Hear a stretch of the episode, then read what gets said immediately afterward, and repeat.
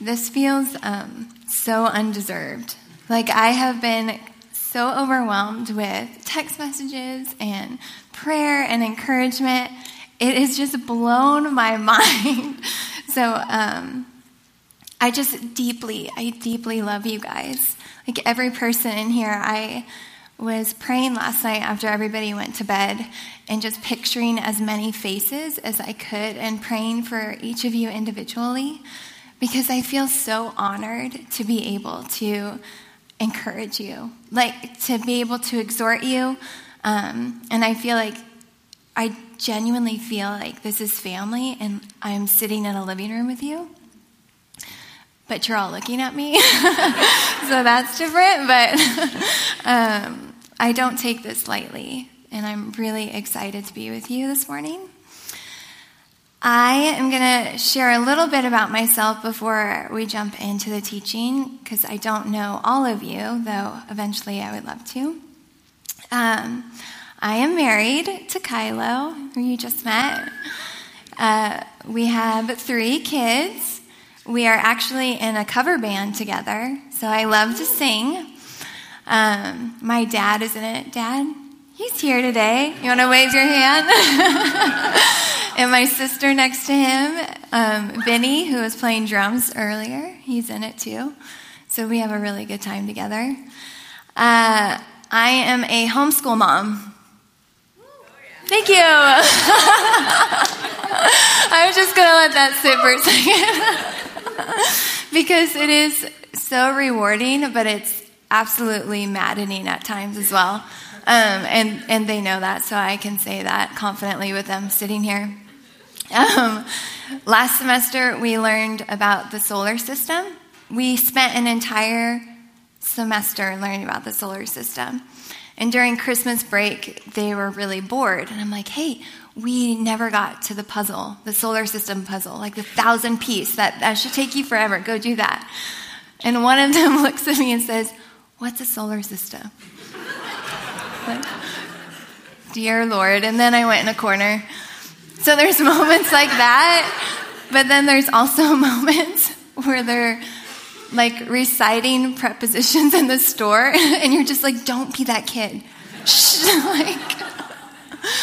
Yeah, I was thinking there's an Instagram, like homeschoolers making fun of homeschoolers. And I follow because it feeds my pride that I'm not like them. But then oftentimes you come across one where you're like, shoot, we do know a lot about birds. Like, why? And it puts it like totally back into perspective. So all that to say, there's like 100% guarantee that I will play a huge part in their brokenness. But not as a joke, like that's just the reality. But I'm so thankful for that, because God came for the broken.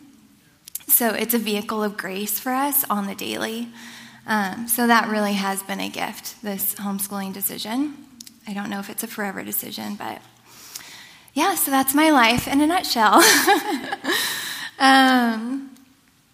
So when Tom asked if I would teach, my reaction was no. I just need more time to like consider this. And when we made the decision and they actually set a date, I'm like, oh, so now I have to come up with content. Like, there has to be a message. And I really struggled. I studied for hours, and I had lots of different thoughts, and I had lots of different ideas, but I could not land on a passage. And I'm like so frustrated, and time was running out. Like, I had to have something due to him. So I was praying, and the next morning the Lord woke me up, and First Peter popped into my head. It was First Peter 1:3-9, and I went downstairs and started reading it and just started crying. Because I'm like, this is it. And not so much, I believe it's for you, but this is so much for me as well. So this morning, we are going to be discussing hope, a living hope, and what that looks like. So before we get started, I'm going to go ahead and pray, and then you can get ready to turn your Bibles there. Father, I just thank you so much for this opportunity. I feel like it is such an enormous gift. I remember a time sitting out there and thinking, like, I will never teach again, and just kind of mourning that. But you're so good. Like, your plans are so much better than we could make for ourselves. I thank you for who you are. I thank you for the love that you have for us. And more than anything, I ask that that would be revealed this morning, how much you love each of us and how everything that you do is rooted in that love. Let that be our reality.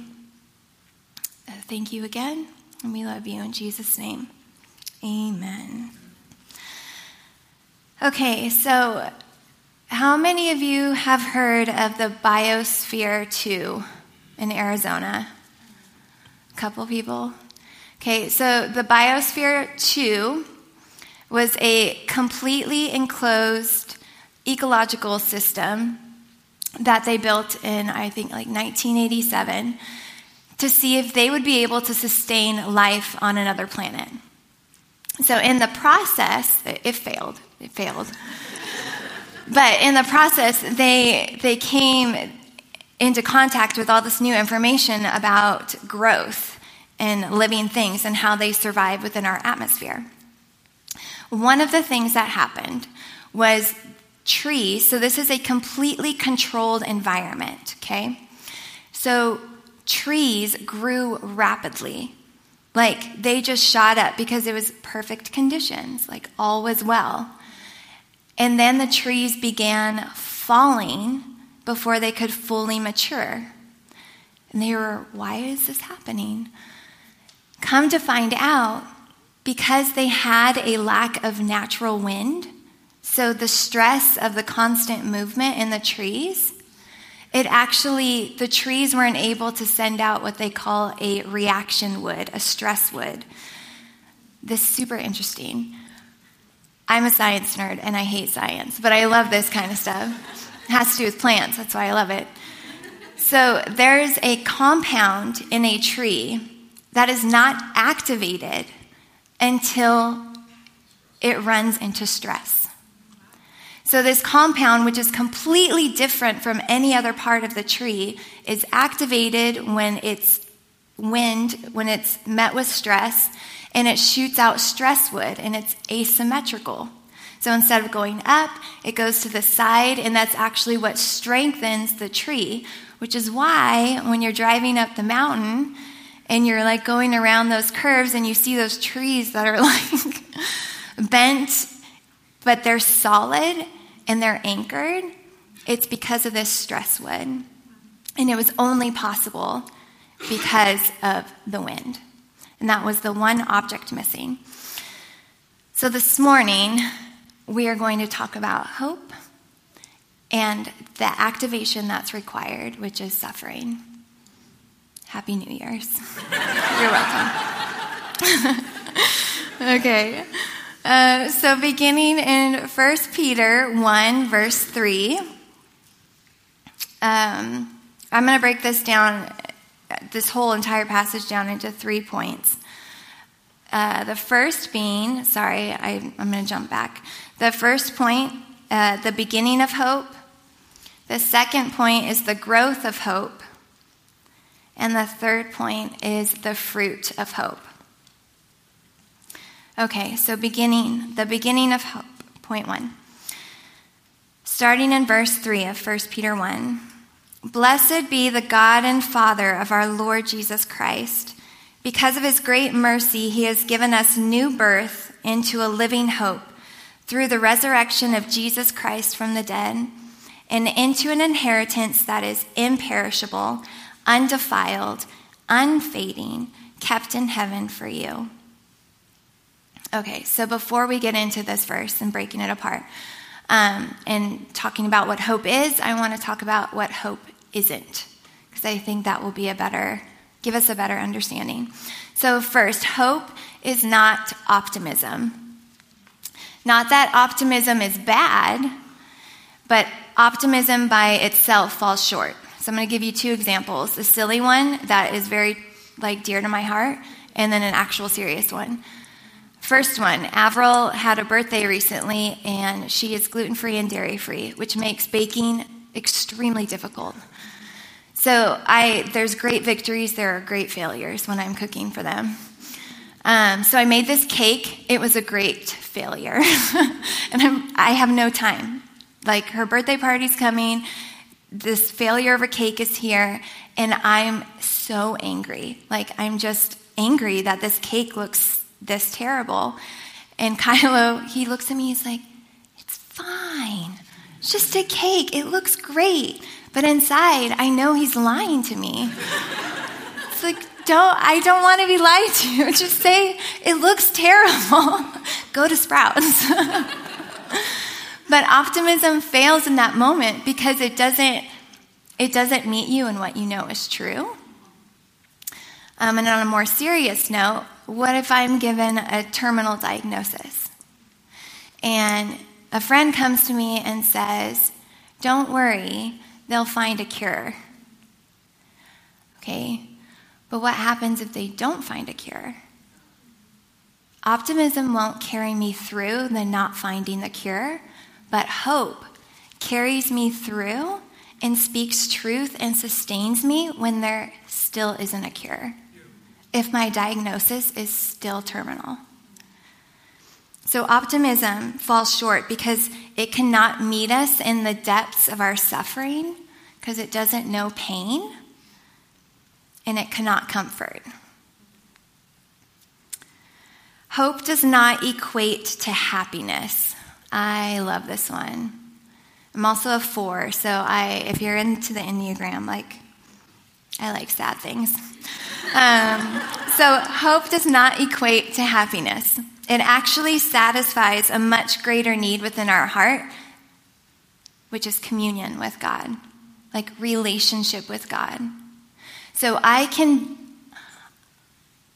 be suffering or I can be experiencing grief, but still experience God in a way that I would not be able to experience him when I'm happy. It's actually a gift. Hope is not earned, nor can it be summoned within oneself. I cannot make myself hope. And that's beautiful. I love that because it's something I have to receive. It's something outside of myself. Hope is not an emotion or a position, but rather a living reality. It's something that we get to walk in and experience. I saw this over Christmas. This was on one of the Advent things I was following, writings. And it said, prodigals may never come home. Addictions might suck the hope right out of the veins. Mental illness may lurk ominous around the edges of family. Strained relationships may yank out chunks of your heart. And I may go ahead and let myself down so hard for the gazillionth time that I smash all my hope in any shiny tomorrows. But God, someone is actually here. And that's the difference. What is hope? Because of his great mercy, he has given us new birth into a living hope through the resurrection of Jesus Christ. Hope is Christ. It is a person, and not just a person, it is a person that is present right here, right now, on the constant. So hope is initiated by him. And it's sustained in him. In Romans 5:1-2, it says, therefore, since we have been declared righteous by faith, we have peace with God through our Lord Jesus Christ. We have also obtained access through him by faith into this grace in which we stand, and we rejoice in the hope of the glory of God. I love that. We are declared righteous, nothing that we did. We're declared righteous outside of anything we brought to the table. We have peace with God because of that. And we have obtained access into this grace in which we stand. That is our new platform for the birth of hope. It is Him in everything that He offers. I finished a book recently that used an analogy of a kitchen remodel. So you could tell somebody all the newest equipment that they need to have in their kitchen. You could tell them the best layout that would work with the best workflow. But when they actually went to start working on their kitchen, they realized the plumbing's terrible. The foundation has to be completely ripped apart. I don't have the money for the new equipment. There's this reality, and I do this all the time. I'm a sucker for Pinterest, especially right now. So there's this dreaming of yes, that's it. That's the bathroom. That's what I need. And then you go into my bathroom, and I'm oh, it's not even close. I can't do that to this. There's this reality. And so what needs to happen is a complete teardown, to the studs, even probably further down than that. There needs to be a rebirth, right? He has granted us a new birth. We get to start over. And that is the beginning of our hope. Christianity is not some idea. It's not some philosophy. And it's not some theology. It is someone. I could not go to Him, so He came to me. Hope is absolutely inseparable from Himself. So if you want hope, you have to have Jesus. There's no separating those two. So we are given a living hope. And what is the surest sign that something is living? It's growing. Good, everybody. It's growing, whether you see it or not. It is growing. So point 2, the growth of hope. Jumping back into First Peter, starting in verse 5. You are being guarded by God's power through faith for a salvation that is ready to be revealed in the last time. You rejoice in this, even though now for a short time, if necessary, you suffer grief in various trials, so that the proven character of your faith, more valuable than gold, which though perishable is refined by fire, may result in praise, glory, and honor at the revelation of Jesus Christ. So that word trial, it's referring to temptations. Whether inward sinful temptations, like to sin, or outward. Okay, there's a parallel verse now that I want to share with you. Romans 5:3-4. And not only that, but we also rejoice in our afflictions, because we know that affliction produces endurance. Endurance produces proven character, and proven character produces hope. That word afflictions, that's more in regards to pressures, burdens, persecutions, things outside of our control. So whether it's a trial, a temptation, or whether it's an affliction, a pressure, or something completely outside of our control, what do both of these verses tell us is the driving force behind the growth of hope? Suffering. Whether because of temptation, I'm not going to go. I want to talk about grief first. When it said the grief, going back to 1 Peter, grief in various trials, that word grief is a sharp pain, a sharp sorrow, a keen mental suffering or distress. This is what's producing hope within us. When the guys asked me to teach, and I said yes, then they said, you have to do a Q. What's a Q? You have to fully give your message to us. I'm like, wait, what? Like standing up in front of you and actually giving you the message? Yes, twice. It was terrible, guys. I've never been so awkward or so not myself. The first time, I remember they left, I'm like, ugh. It was so bad. So I was really discouraged the first time, and they were so kind. And one of the things that Herrick said was, I feel like this is a pearl. Like, this is a pearl to be revealed. And I was thinking about that, and I told my mom, Care Bear, you raise your hand. She's here, too. I call her Care Bear because she's caring. I told my mom, who then told my dad, because that's how things happen. Tell my mom so she can tell my dad. And my dad's like, well, that makes sense. And then he explained how a pearl was formed. I didn't know. Again, science. So I'm going to explain how a pearl is formed.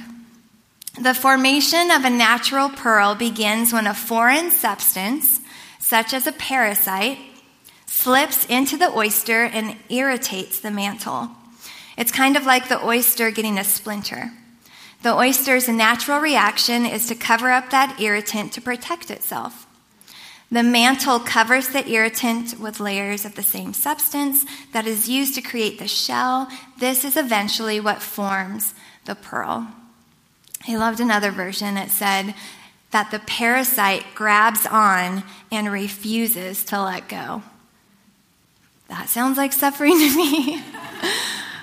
Like, more often than not, that's what it feels like, a hold that can't be broken.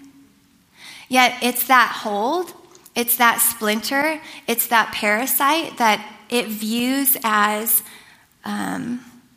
danger, as like, I need to get rid of this, but that's actually, in fact, going to be the foundation of the pearl. So as it is trying to protect itself and throwing this, I don't know what it is, mucus. I'm just in my head. That's what I'm like, that's what that word kind of sounds like. It's forming the pearl. And as I was thinking about this in my own life, so I got pregnant 9 months after we got married, and it was a surprise, but excited nonetheless. I had a very healthy pregnancy, and about 41 weeks in, I finally went into labor, and it was a 32-week labor. Oh, yeah. That would be terrible. Oh, science. 32-hour. So we're coming to the end of it. And it ended up being 2 hours of pushing and still no baby.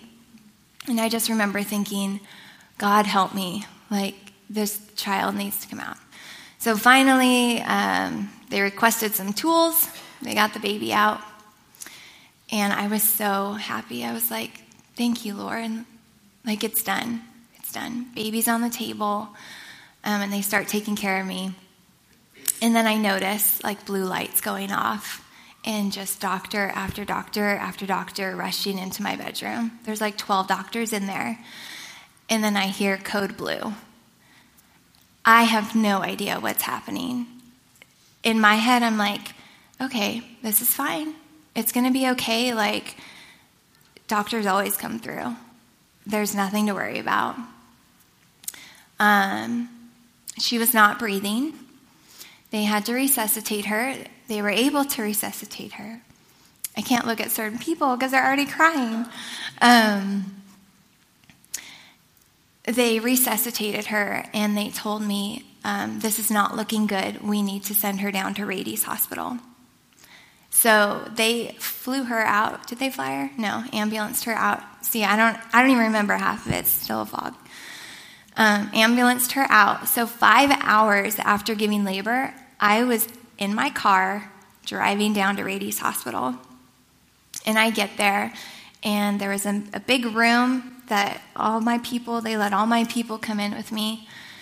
And they said, Andrea, she was without oxygen for way too long. She is not going to make it. You will have time with her, as much time as you want today. When you're ready, we're taking her off oxygen.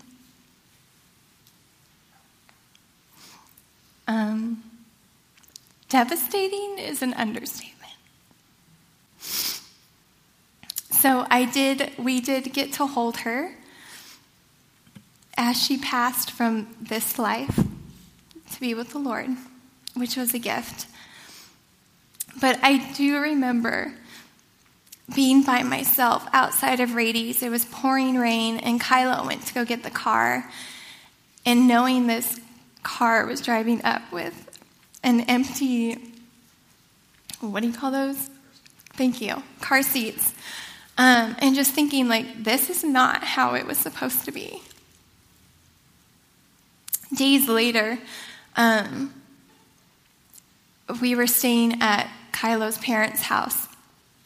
I didn't want to go back home. Who wants to go home to an empty nursery? So we were staying at, like, different houses, and I wrestled with the Lord all night. I was up all night. And I was just like, how dare you? Like, who do you think you are? I have loved you. I have been faithful to you. Like, how dare you take this from me? And the Lord, like, took it. He, like, graciously took those harsh words. And when dawn, it was like 5 o'clock in the morning, sun was coming up. He's like, Andrea, what is the one thing that you prayed for your entire pregnancy with this child? And it was that she would know you and love you all the days of her life. And he said, did I answer that prayer? I said, yes, you did. It wasn't in the way I wanted it to be answered, but he answered it nonetheless. As you can imagine, the grief that followed, that like sharp sorrow, was excruciatingly painful. But it was also met with a knowledge of my Savior that would not have been possible otherwise. The surface coating of a pearl looks smooth. The shiny luster and the gleam is what makes them beautiful. But the coating is actually made up of millions of tiny crystals, so it's not actually smooth. That's why one common test for a real pearl is to rub it in your teeth. The tiny imperfections and the roughness will be felt as grittiness. That signals a genuine pearl. Does the grittiness take away from the beauty? No, you can't even see the grittiness. But it is felt, and it is a sign that it is genuine. That is the work of suffering. The proven character of your faith and of my faith is Christ-likeness. It's how you and I are becoming more like Christ. So we suffer because it is the one surefire way to become more like Christ. Because what did he do? He suffered on purpose. He came knowing that he was going to suffer for you specifically, in all ways, not just on the cross. It was a slow suffer all the way through. Persecution, denial, unbelief over and over and over again. Like, how would that feel if my kids just came to me constantly? Do you really love me? Yes, I love you, but do you really love me? Yes, I love, but do you really, like, so pain, like he suffered. So why wouldn't that be the one way that we could become more like Christ as well? I understand that it's a hard truth to comprehend, and it's something that I still struggle with to believe at times. Because when you're in the midst of suffering and when you're in the midst of grief, you're repelled by it. When we're surrounded by so much brokenness, it's easy to look around and say, if there is a God who really cares, he'd look at our world and his heart would break. And God said, look, my heart did break as he's looking to the cross. He does not require anything from us that he himself has not already journeyed and known and experienced. Suffering allows you to be human. It does not allow you to lie about who you are.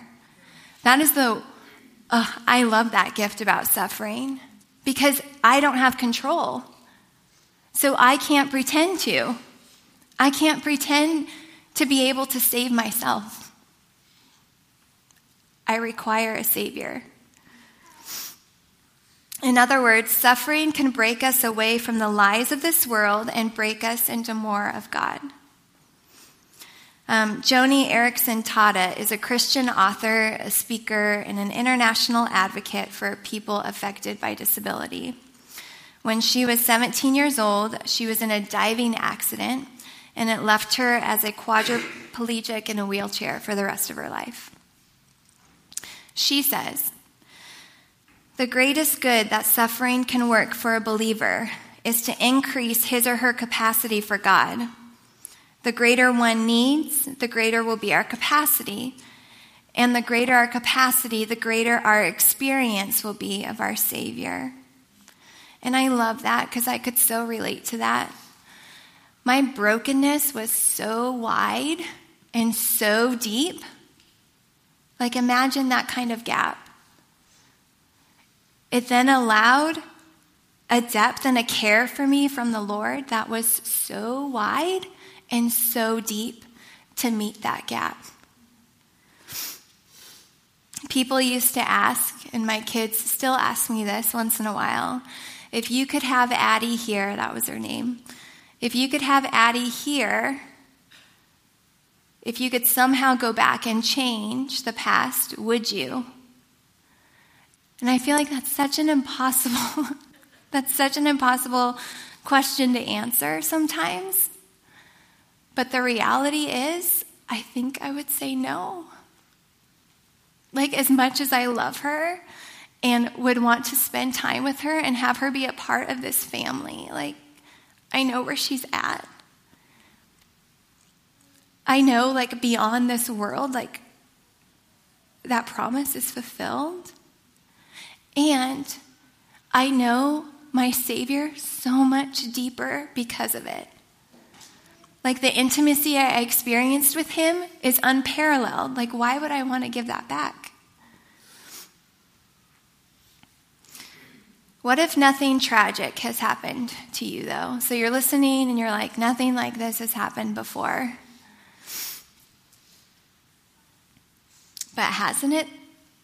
I mean, the Bible tells us that we are at war. Like, our spirit is at war with our flesh. So every daily decision to die to ourselves is a chance to suffer, because dying is dying.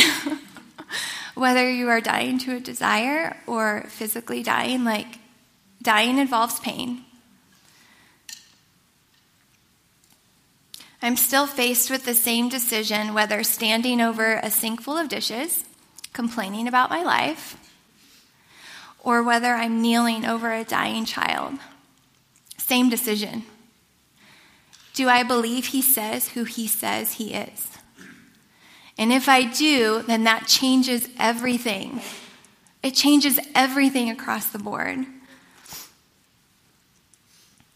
You never hear anyone complaining about the parting of the Red Sea, right? Like, why would God do that? Terrible decision. No, like everyone's like, that was amazing. God, part the Red Sea. Everyone loves the grace that delivers us. But like the Israelites, we're dissatisfied with the daily manna. We all complain about the grace that merely sustains us. The grace that sustains us. Suffering comes in all forms, from apocalyptic to the daily dying to ourselves. Sometimes it's the parting of the Red Sea, and sometimes it's, I have to say sorry, and I don't want to.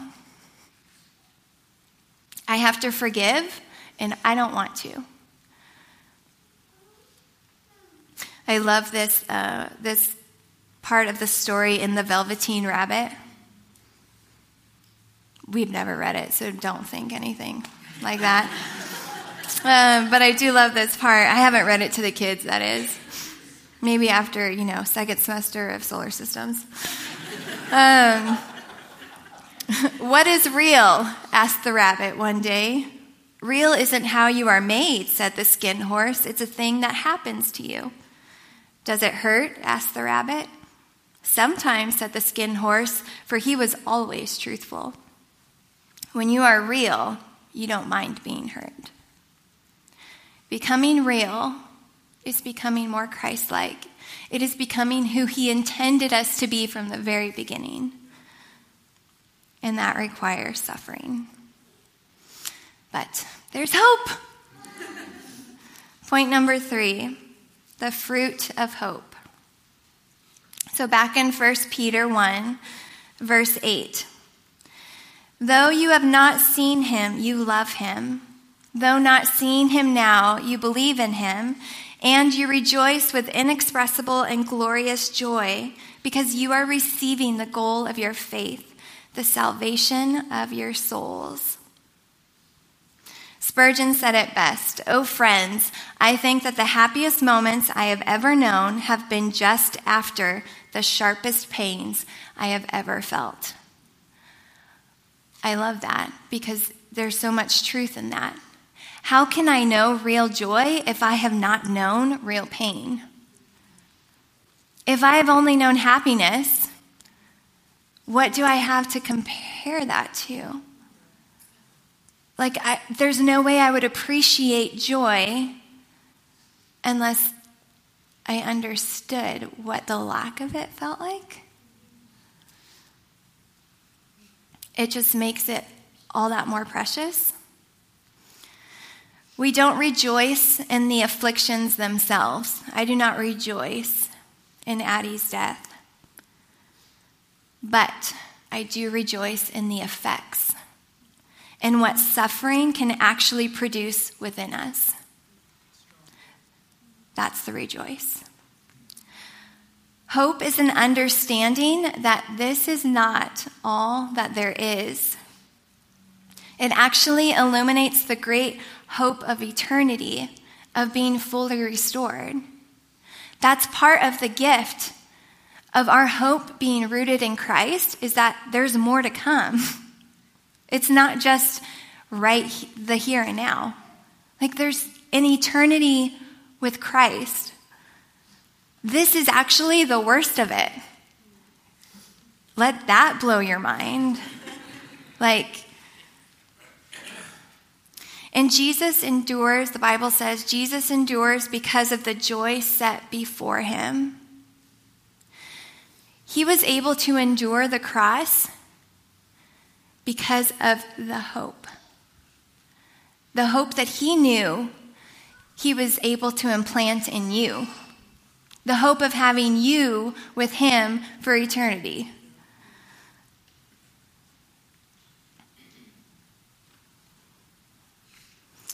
The fruit of hope is also love. In Romans 5:5, it says, "This hope will not disappoint us because God's love has been poured out in our hearts through the Holy Spirit who was given to us." I love that, poured out in our hearts. We experience the endless love of God. So we can suffer and stand in hope at the same time because of the surety of his love for us. It's the realization that Jesus loves me in the midst of this, and then I get to go home to him. Like, what greater gift is there? I am fully loved. Like, in a way that blows my mind on the daily. And then I get to go home to him? It's such a gift. Joni Eareckson Tada said this: "Thank you," I whispered. "Thank you for the healing that you gave me, the deeper healing. Oh God, you were so wise in not giving me a physical healing." Remember, she's quadriplegic in her wheelchair the rest of her life. And she is saying, you were so wise in not giving me a physical healing, because that no meant yes to a stronger faith in you, a deeper prayer life, and a greater understanding of your word. It has purged sin from my life. It has forced me to depend on your grace. It's increased my compassion for others who hurt. It has stretched my hope. It's given me a lively, buoyant trust in you. It has stirred an excitement about heaven and pushed me to give thanks in times of sorrow. It has increased my faith, and it has helped me to love you more, Jesus. I love you more. That is the end goal. That's your end goal, and that is my end goal, is Jesus, I love you more.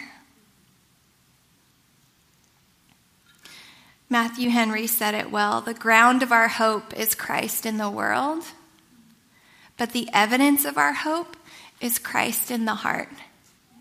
It is knowing him. And love is his only method. You serve a king whose love is his only method. It is behind everything. Last one, hope produces faith. One more heavy story. I'm so sorry, but I love it. Again, 4. Sadness feeds me.